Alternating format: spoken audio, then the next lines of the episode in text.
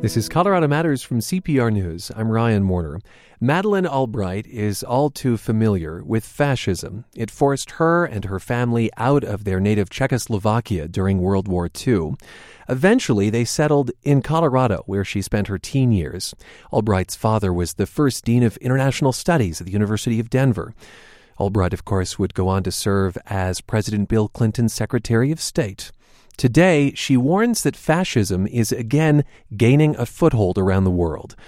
And while she stops short of labeling President Trump that way, she describes him as the first anti democratic president in modern U.S. history. Madeleine Albright's new book is Fascism, a Warning. And Madam Secretary, welcome back to the program. Great to be in Colorado. Thank you. First, to some developing news. President Trump confirmed this morning that CIA Director Mike Pompeo visited North Korea to lay the groundwork for a meeting between Trump and uh, Supreme Leader Kim Jong un. Historically, presidents, including Bill Clinton, have refused to meet with North Korean leaders unless they agreed to halt their nuclear program. Is now the right time for President Trump to meet with Kim? I believe in diplomatic exchanges and talk and having these kinds of meetings. What I had been saying previously, I had hoped that it would be well prepared. And so I think this trip by Director Pompeo um, is appropriate if, in fact, there were serious discussions about preparations for what could be a most important meeting. The preparations, in other words, to discuss what can be discussed, what the ground rules are, and perhaps what the negotiation would be. Right, and, and what the meaning of certain words are. So, denuclearization. I think that we see something, uh, and uh, presumably Kim Jong un has different views about it, and those are the issues that need to be discussed. What are the parameters? What are the various subjects that will come up? So, um, I hope that uh, they understand the importance of the preparation. So, um, I think it's important that he went. You write that at one of your more recent birthday parties, President Clinton expressed regret that he didn't visit North Korea uh, after your visit there, I'll say, in 2000. Well, let me give you the context. What happened was we had been dealing with issues of North Korea for some time, and President Clinton had asked former Secretary of Defense Bill Perry to do a complete review of our North Korea policy, which he did, and then uh, Mr. Uh, Secretary Kerry went, uh, Perry, I'm sorry, Secretary Perry went to um, Pyongyang, began talking about things, and then what happened was the number two guy, Vice Marshal Cho, came to the United States and we went to the Oval Office, and he gives a folder to President Clinton and says, and in there is an invitation for him to come. And he said, well, maybe at some point I'd go, but this has to be prepared, and so I'm sending the Secretary of State. So that what ha- that's what happened, and it was towards the end of the term, late summer um, 2000, and uh, President Clinton was trying to decide whether he would follow up on the very uh, important talks that we'd had at Camp David about the Middle East peace or go to North Korea. One or the other. One or the other. Given and, the limited time. Right. And so that's why he decided the Middle East. And then, of course, that didn't happen either. So. Uh, you are critical of President Trump for sure in this book. We'll, we'll talk more about that in a bit. But you write, I, for one, do not foreclose the possibility that the president's brash disregard for diplomatic convention might in some cases be exactly what's needed to awaken people to new possibilities. Is that what's going on here, do you think? Well, I do think that there are those that would like to cut through a lot of the verbiage and maybe be brash. The problem is that there are too many brash times, and I think the unpredictability of the brashness is something that one has to be careful of because it does need to be followed up by detail. So that's the issue. Detail. Your book, as we mentioned, is called Fascism A Warning. Why this warning and why now? Well, let me just say, I think that um, there are various elements to fascism, and I think that we are not paying enough attention. And the book is basically historical in terms of looking at Mussolini and Hitler, but then also the kinds of things that are going on in Europe uh, with Turkey, with um, Poland, Hungary. Um, and then also what has happened in Venezuela as examples. And so I look at the steps that have existed in the past and then seeing whether any of that is existing right now in the U.S. That is the steps towards a fascist regime. And indeed, you dig into modern figures like Duterte and Erdogan. Uh, and why now? Why look at those steps towards fascism at this point in history? Because I am concerned about some of the trends and uh, signs that are going on here.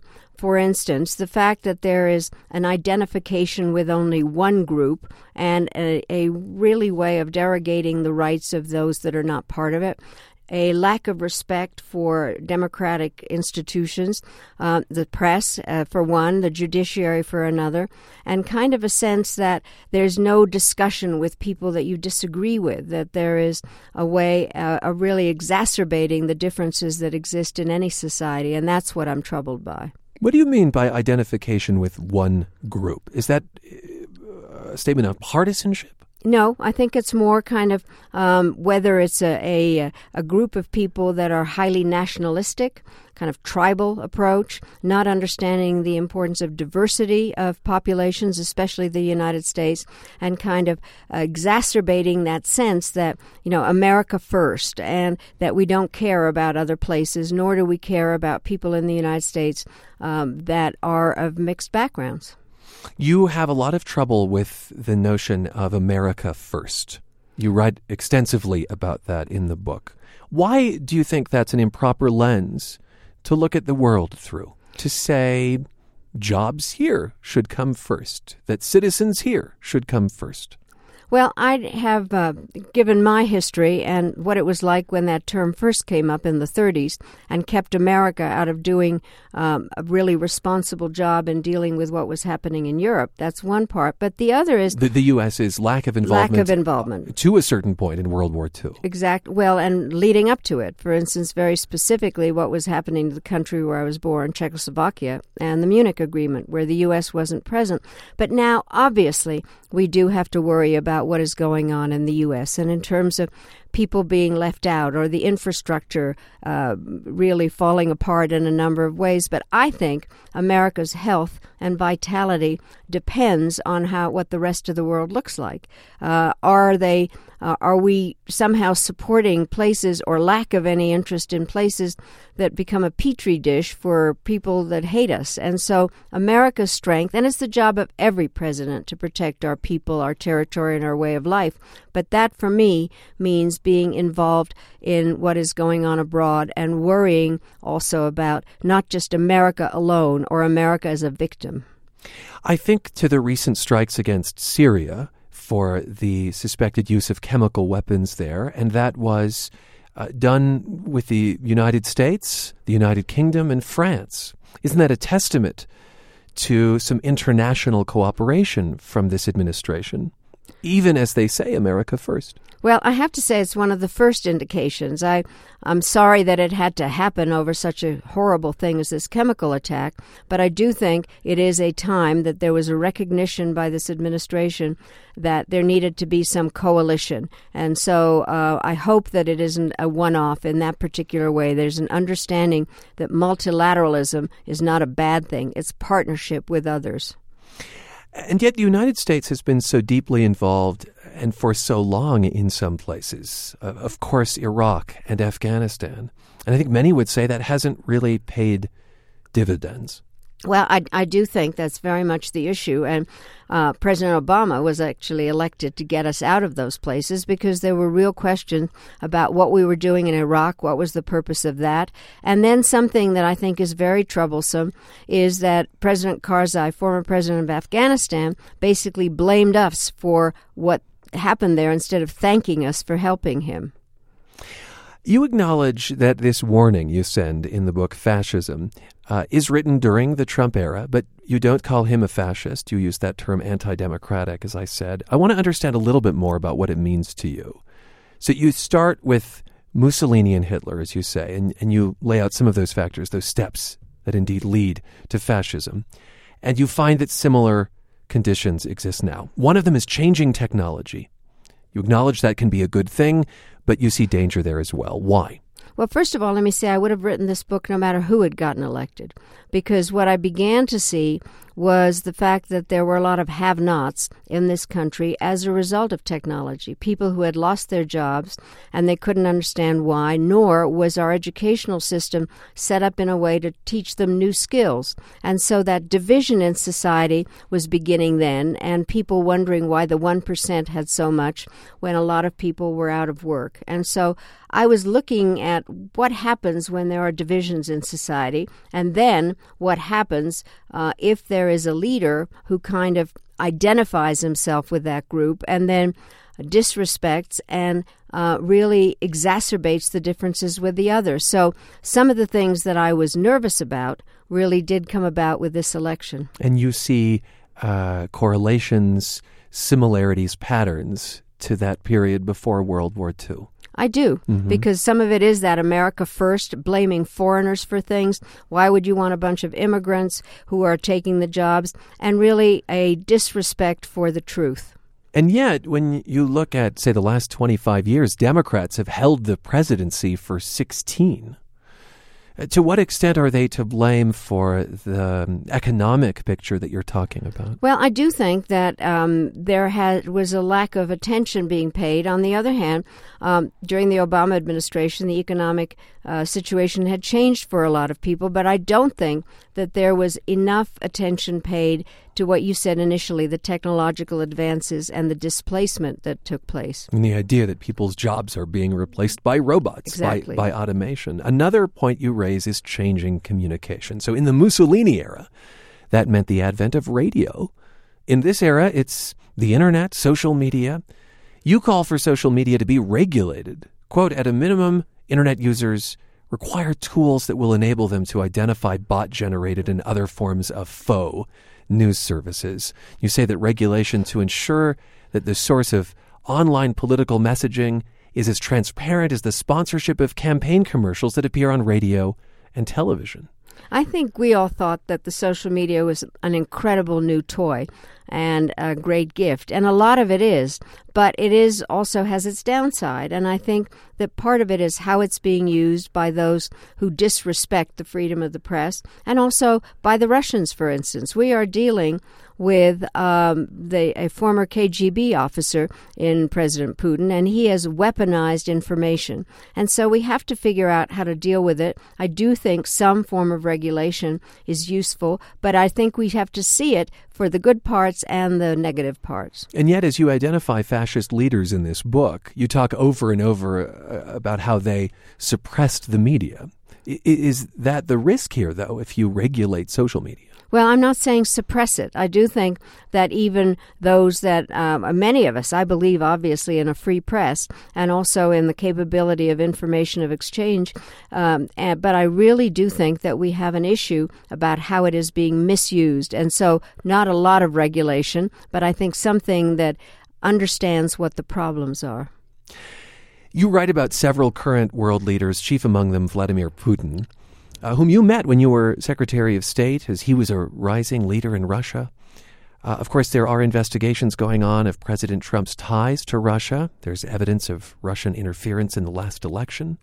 How would you deal with Putin and Russia at this point? Let me say that I think that I'm very concerned about what Putin himself is doing, uh, and I have him in this book also. Um, fascists don't just have to be from the right. Uh, they also are from the left, and some of the kinds of things that are going on in Russia are similar in terms of the, the steps that are taking place. I do think his desire at the moment is not only to make Russia more important and larger and in a bunch of different places that they want to have control, but also to undermine democracy and to use democracy and its uh, institutions to that purpose, such as the media and the things that they're doing in Central and Eastern Europe, and the things that they were doing, I believe, during our election that need to be exposed. You're talking about some of the attacks on former Soviet satellites, for instance.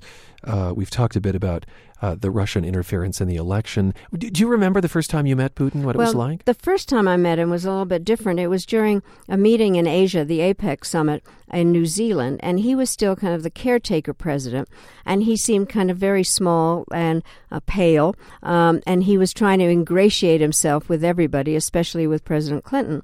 And then when I went to Russia later in order to prepare for the summit, and then the summit itself in the summer of 2000, and by then it was very clear that he was feeling the power of being the president. He was very smart. He spoke without notes and took notes and really challenged various things. So I think he is a smart person who knows how to play a weak hand very well. We have talked about leaders. I want to talk about the electorate. I want to talk about the citizens of democracies and their responsibility because you, you call them out to some extent. I mean, aside from a lack of trust in institutions, there also seems to be a lack of simple information going on. Uh, a recent survey about the Holocaust found that 40% of Americans and two thirds of millennials don't know what Auschwitz was. About a third of Americans believe that 2 million Jews were killed in the Holocaust. It's six. Your father, as we mentioned, was a leading academic in the field of foreign relations. You teach now at Georgetown. Uh, if you are afraid of the rise, uh, the rise again of fascism, to what extent is that on the the, the backs of voters in various countries? I think you bring up a very important point because I have feel strongly that there is a responsibility of voters or uh, citizens to know what they should be doing and thinking. And so, you know, that saying, I say something, uh, see something, say something, I've added to that do something. And among the do's are that I think people need to understand better what is going on, be actively involved in questioning their legislators and becoming legislators themselves.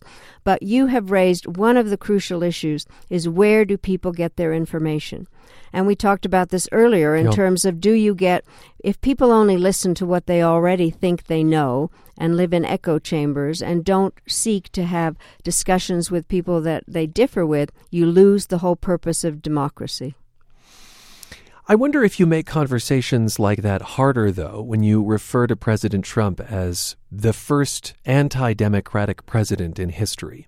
How, how do you support that claim? And and how do you bring a claim like that up with someone who voted for Trump and expect the conversation to continue? Well, I think the hard part is how not to be condescending to those people and to really listen to them. But I do think that there needs to be an understanding of what democracy is about. And what it do you mean when you say he's the first anti democratic president in U.S. history? Well, his kind of instincts are that he does not understand the value of the institutions, specifically the press, by calling everything that he disagrees with fake news and saying enemy is of the people, that he does not respect the democratic institutions, i.e., the judiciary, uh, specifically, that he also has this tendency to uh, uh, really disrespect anybody that he disagrees with and not explain anything, and mostly that he is using um, the institutions to his own purpose. And I think that he is not democratic and he thinks he's above the law. And that's the part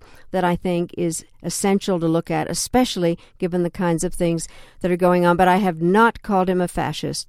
I think there are, however, steps that make me very nervous. Have you met him? No, I have not. Do you want to? No. Um, no. I do not. No. Uh, because I, I think that he doesn't listen. And I do think that part of what I'm talking about is the importance of listening to those with whom you disagree. And I don't see anything in the way that he handles people um, that would um, really indicate that he wants to listen. But I do think that the people who voted for him uh, need to be respected. I think we, I would like to have more discussions with them. I want to talk just a bit about uh, his nominee for Secretary of State, Mike Pompeo, uh, who apparently did some of the groundwork for this North Korea summit. What advice would you have for him stepping into a job that had been held by Rex Tillerson and the sometimes volatile relationship that the cabinet can have with the president? Well, well, I think that um, he. I've already. I've listened to his testimony, and I have met him. What uh, I think is encouraging is that he understands the importance of the State Department uh, and wants to, to put it literally, resurrect it because Tillerson was not kept reorganizing things, and most people, large numbers of people, left. And it's kind of a shadow of what you need. If you're going to do diplomacy, you need diplomats. I think that from what I have read, he has a good relationship with the president. And the question is whether he will take uh, advantage of that relationship to state uh, times that he might disagree with the president, because I think it is important that the president hears a variety of views. And that's what I'm worried about now, because John Bolton, who's the national security advisor, is brand new. Some of his views are quite scary, I think, in terms of the way that he has spoken about how America should behave. And I think the question is to what extent Pompeo uh, would really have some kind of influence on the president. Are you making a, an allusion there to in, enhanced interrogation, for instance? Well, that's one of the aspects, you know, and not talking enough about uh, democratic values and what this country stands for. Uh, you were a big supporter of Hillary Clinton. Uh, but some of the issues we've talked about, the division of America economically, the split between urban and rural voters, uh, many people have said Clinton was just out of touch there, that she missed the importance of those issues. One, do you agree? And two, do you think uh, the Democratic Party has realized uh, that and uh, might change course? Well, I do think that um, there were issues that the Democrats, we lost uh, touch with our base in many ways. Labor was our base, and it wasn't her, but a, a, whole host of Democrats. And now I think the Democratic Party is fairly divided, frankly. Um, and I, what I'm arguing for generally, I'm a centrist, and I do think that what we should be doing is trying to find common ground in the party, but also I believe in bipartisanship and trying to sort out ways where we don't divide people so much, um, as much as trying to find common ground. Roosevelt, for instance, during the Depression, Franklin Roosevelt was attacked from the left and the right and was able to find common ground and policies that helped those that needed help. Is centrism dead? I hope not because I do think that uh, you can't get much done if you are operating from far left or far right. And that agreement, compromise is not a four letter word.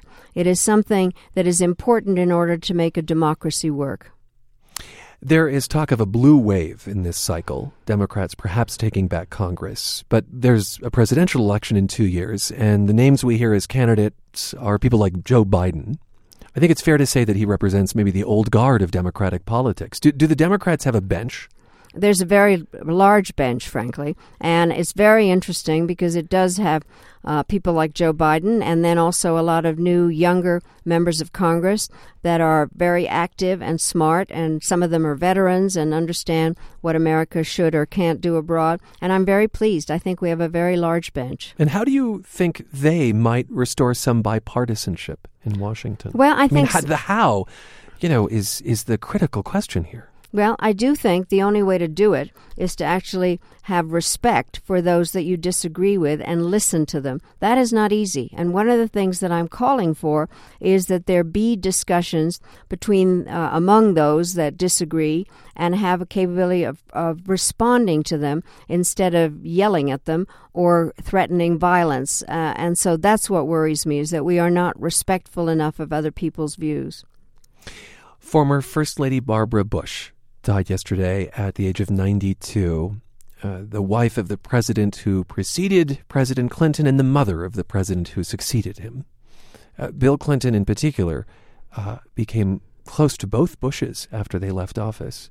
Uh, you knew Mrs. Bush, I'm sure. Will you tell us just a bit about her? I did. And you know, I, I always kid about this, but my first trip, foreign trip as Secretary of State, was to Texas. Um, and I met the Bushes at that point, and we I went to their house, and they couldn't have been nicer. But we also talked about things like the Chemical Weapons Convention and a comprehensive test ban. And President Bush was very receptive, and Mrs. Bush was one of the most charming and fun people to talk to. And she really was very direct. And whenever I saw them, both of them, they couldn't have been kinder. And uh, I think they did. Um, they both did a great job, and Uh, I am offering my condolences to President Bush and to President W. Bush because I think that Mrs. Bush was an incredible influence and one of the really remarkable Americans. Madam Secretary, thank you for being with us. Thank you. Madeleine Albright, who spent some of her formative years in Denver, served as U.S. Ambassador to the United Nations and then as Secretary of State under President Bill Clinton. She has just written Fascism, a Warning. This is Colorado Matters from CPR News.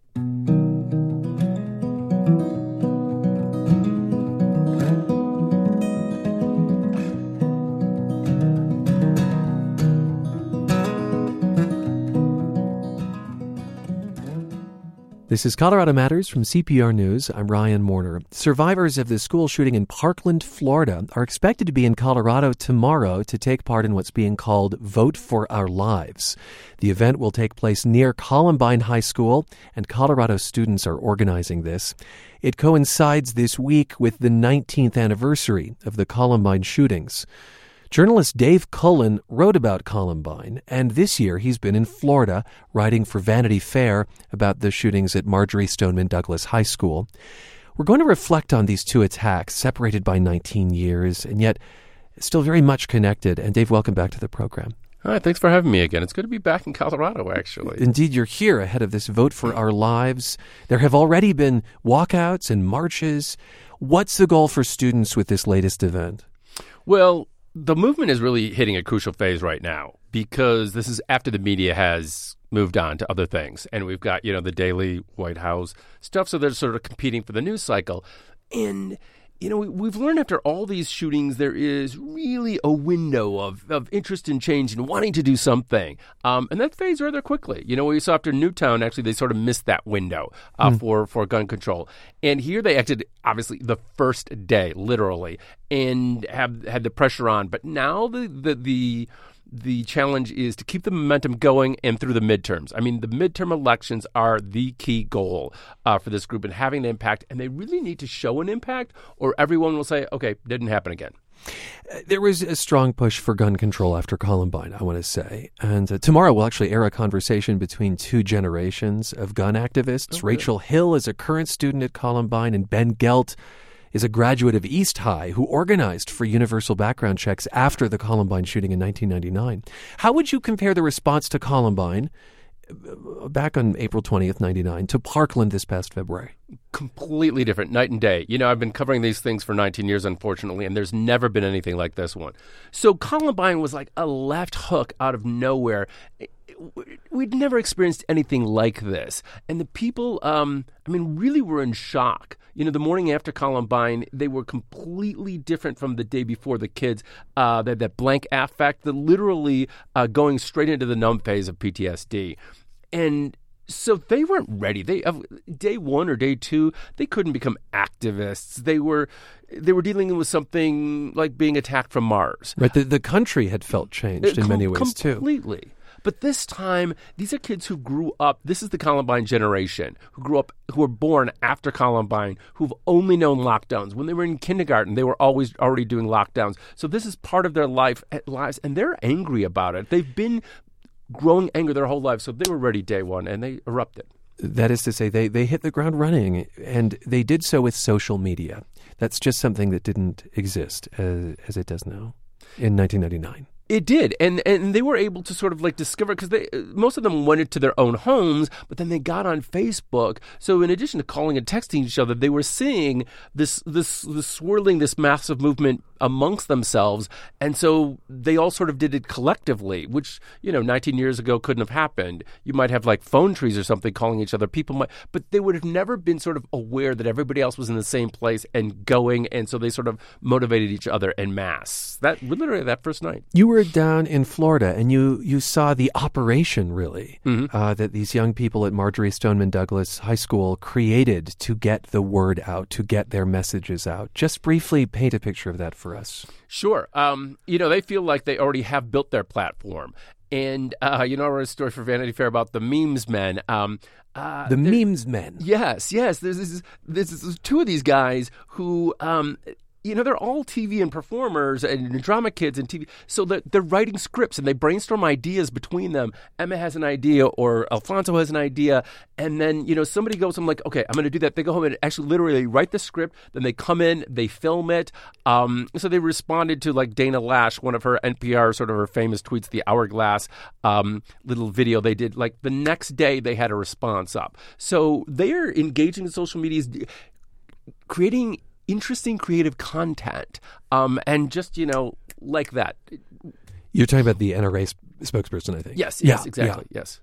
Uh, well you said that the question is whether this movement will continue whether it will fizzle out. Um, what what do you think what what signs might you point to that it's headed in one direction or the other? I think this is the first time where we really have a movement. You know, the the polls have shown that um, this time people really believe something will change and are more open to something change than in the past. All right. It's also true that not all young people embrace this message of gun control, and we've heard from them on the program as well. Dave, thanks for being with us. Thank you very much. Dave Cullen has been covering the Parkland shootings for Vanity Fair, and he's in Colorado to report on an event tomorrow evening that's organized by students. It's called Vote for Our Lives, and some survivors of the Florida attack are expected to attend. This week marks 19 years since the Columbine shootings, and with that in mind, let's listen back to a conversation Cullen and I had about his 2009 book, Columbine. He covered that attack when it happened and spent 10 years writing his account, which attempts to dissect what drove the killers. And one thing I learned reading it is that Eric Harris and Dylan Klebold had planned to kill many more people than they did. Their idea was to top Oklahoma City and be the biggest terrorist attack in the U.S., which it would have been. There were the two big bombs they planted in the cafeteria would have killed everyone instantly, which is over 500 people then the plan was they would be out of their cars with their um, weapons where they would mow down the survivors who would be fleeing the building. Just, I mean, just horrifying to think about, but that was the plan. And then as the school burned down, they would be killing the survivors. And then about 40 minutes into it, the third act was their cars were filled with explosives. So those would blow up while there were ambulance, where there was news media, while everyone was on TV filming this and the whole country was watching. Then they, they would kill you know, people being loaded into ambulances. And that's a standard uh, IRA tactic that they used against the British for years. Yes, it was supposed to be much, much more horrible. I do want to talk about bullying because mm-hmm. out of Columbine, so much national discourse happened about bullying. Was there evidence that Eric and Dylan were bullied, that this was about retribution for that? No, there really wasn't. And that's one of the interesting things. I was just talking to a PTSD expert today one of the best things that to come out of Columbine was this movement to control bullying, anti-bullying programs. And I think that's great. And that's this really positive thing that came out of it and should hopefully go on regardless. But it didn't really have anything to do with it in this case. If anything, Eric in particular saw himself as the bullier, not the bullied. I think if you told Eric at some point, if you, you know, referred to him being bullied, he would have wanted to kill you. Uh, he saw other people as his victims. I mean, you, are completely misunderstanding Eric's perception of the world if you see him as sort of being picked on and victimized. Um, the word never comes up in their journals. They left nearly a thousand pages of written material. Eric complained about everyone imaginable. But people who drive slow in the fast lane, people who like country music. The idea that he would write all that and never once complain about the bullying, which was, you know, really breaking his heart, that's just kind of preposterous. Where where did the country get that idea then? Well, it's really interesting. I went through the, the CNN transcripts of the first four hours because, of course, I was out in Clement Park, so I wasn't watching it on TV. But I went through, and they were using the local feed from four local stations. And you can see in the transcripts how we all sort of jumped to the conclusion we already had this profile in our minds of a school shooter. And we picked up that profile, which it turns out the Secret Service did a report with the Department of Education. There is no profile of shooter, school shooters. That profile is imaginary to begin with. But we collectively as a country thought there was a profile of the school shooter. And when this started, we just assumed that was that profile. And reporters would start asking kids, oh, were they loners? Were they outcasts? And, you know, the power of suggestion is huge. And most kids in a school of 2,000 don't know. The other kids, especially underclassmen, didn't know them. But they were hearing, oh, yeah, yeah. And they would say, oh, yeah, they were. And then reporters, be- we believed this and started, you know, that it was being said more on TV. So reporters would say things like, we hear they were loners. Is that true? Have you heard anything like that? Oh, yeah, yeah, they were loners. I mean, it became the ultimate echo chamber. Yeah, exactly. It went back and forth. And, and we as reporters thought we were getting the truth, but we were saying it to the students, they were saying it back to us, and each one thought they were getting it from the other party, and it was just went round and round in an echo chamber. Let's talk more about the killers specifically. Um, based on your research, when do you believe that these boys decided to commit murder on a massive scale? Let's start with Eric Harris. We know for sure at least one year out they wrote in each other's yearbooks a year before that they were planning to do it not just murder, but in the cafeteria in April of 1999. Now, going backwards, we can't be certain exactly when they got to that point. So that's the latest possible point a year before that. But for two years before Columbine, Eric was talking about the idea of mass murder. And he had these more grandiose plans of killing everyone in the planet, and he sort of scaled back. So we can't know for sure during that two years to one year out where he went from "I'd love to kill everyone in the planet" to like, hmm, maybe I could I, I could do a high school. I can realistically do that. So, so that, somewhere between one and two years, it, it really is his thought progression, and it's one of the most fascinating passages in the journal to me is I ch- titled the chapter "Bombs Are Hard" because he actually complains. He starts talking about um, Denver and how he would very graphically, I want to see the whole city um, in flames or all of downtown, all the buildings on fire going down, very much sort of like um, the Joker in the Batman movie of doing something like that. He's describing that and then he starts complaining and he says, You know how hard it is to create just one bomb to just blow up one building? It, you know, bombs are hard. And he realizes even though he wants to do something like that, even though killing all of Denver is really a scaled back idea from the planet, he can't blow up all of Denver. It's not going to happen. Um, and he actually has budgets where he's using his you know wages at the pizza factory um, to to finance this thing. He doesn't have enough money to do what Tim McVeigh did to you know buy all these truckloads of fertilizer um, to blow up the building. He figures out he can do one. And then for Dylan Klebold, I mean, the, the sense you get from reading the book is that um, Eric is really the, the driving force, mm-hmm. and Dylan seems caught up in this. Mm-hmm. And then eventually willing to go along. Mm-hmm. Is that is that a fair assessment? Yeah, that, that's a really good read. And Dylan, to me, Dylan was the revelation and the huge surprise because Eric wanted to commit murder all along. Dylan's is so much more tragic and, and interesting. He went from two years out he was talking about killing himself in his journal. That's right. Suicide's suicide, a much bigger thing. Suicide, yeah. And their, their, journals are like night and day. Eric's journal, hate is the most common word. It's hate, hate, hate constantly. Dylan's is literally love, love, love. Love is the most common word in there, probably, you know, other than the word the. It's it's on almost every page. He's drawing hearts, these giant hearts. Some entire pages are filled up with one giant heart and then little hearts. He's trying to be this really loving kid, but he feels the world doesn't love him back he goes from this morose, depressive state where he's very angry at himself and beating himself up to gradually, um, Eric helps him understand that like well dude you know why are you taking this out on yourself? You know it's not you that you should be yelling it's the rest of the world who did this to you. They're the ones who should pay. And dylan gradually starts to say yeah i can you know i can make them pay. And for dylan it was always still primarily a suicide. It was one of those vengeful suicides where i'm going to kill myself and i'm going to show all these people on the way out. We're listening back to a conversation with author Dave Cullen about his book simply titled Columbine 19 years ago this week, Eric Harris and Dylan Klebold killed 12 students and a teacher before turning the guns on themselves. Since then, the country has seen dozens of school shootings, most recently in Parkland, Florida. We spoke to Cullen in 2009 when his book first came out. I asked him the perennial question whether there was a point law enforcement could have intervened and stopped that attack at Columbine High School. That, that's really one of the tough questions, and I think there is one point. There came a point in time when an investigator for Jeffco put it all together.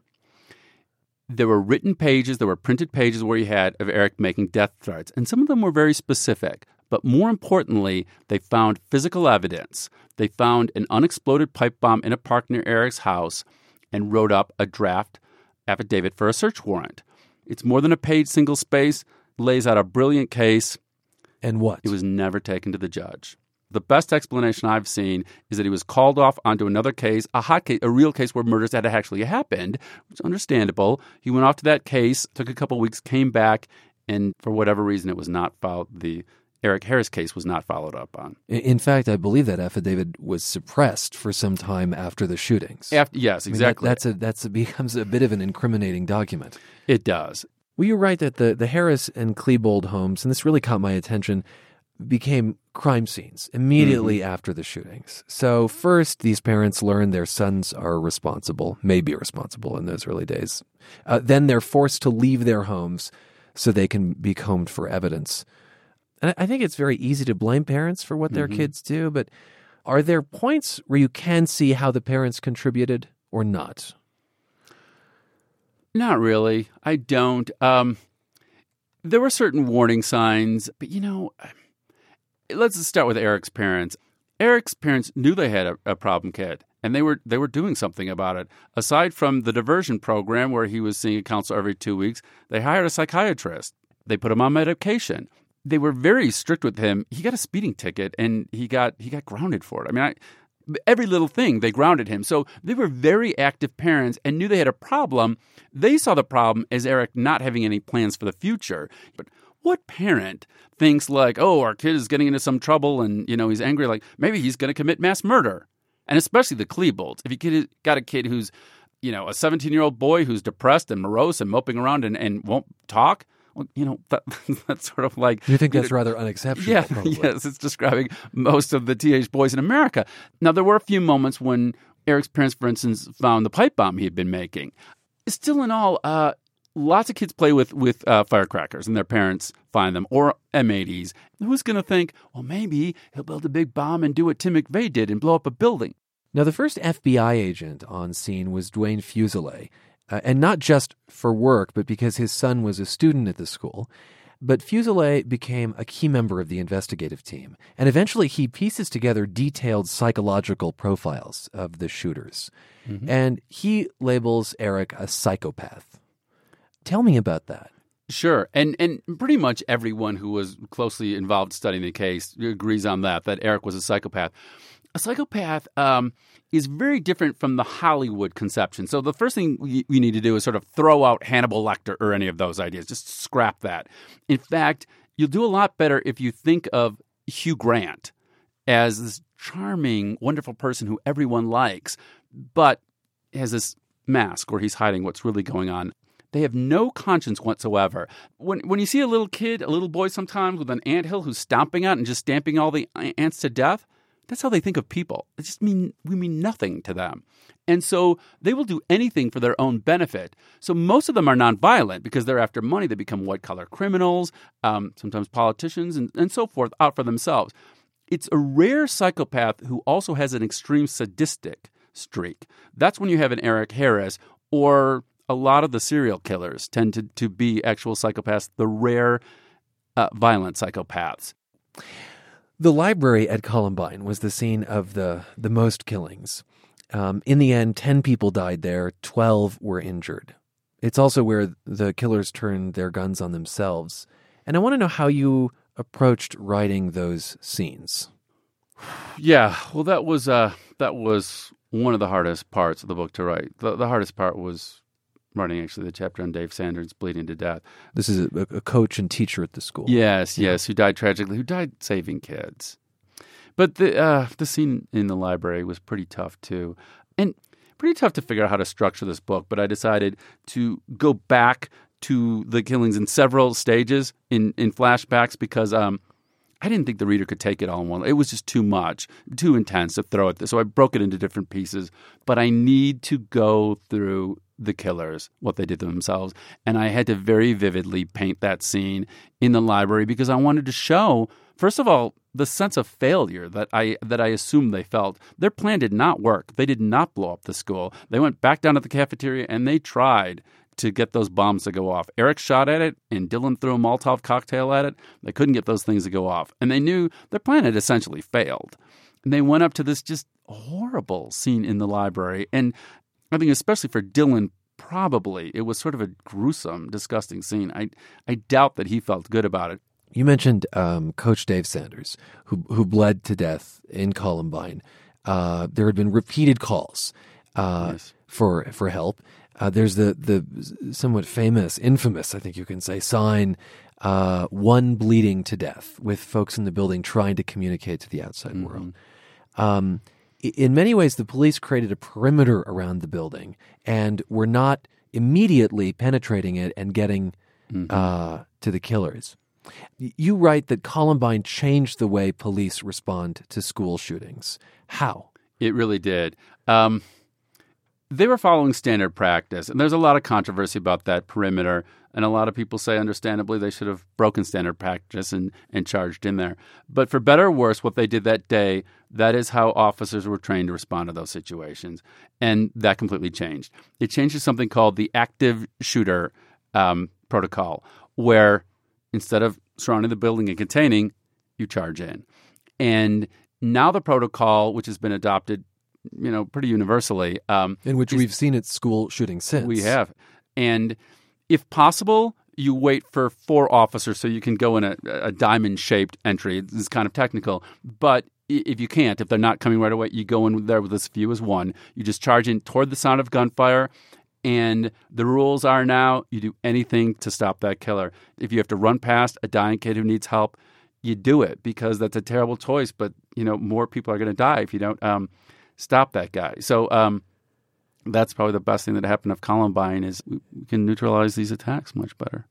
Well, Dave, thank you so much for being with us. Thank you for having me. It's really been a pleasure. Dave Cullen is the author of Columbine. Our conversation is from 2009. Cullen covered the attack, then spent a decade writing his account. This year, he has been covering the Parkland shootings for Vanity Fair, and he's now in Colorado to report on an event tomorrow organized by students called Vote for Our Lives. Survivors of the Florida shooting are expected to attend here. This week marks 19 years since the shootings at Columbine High School.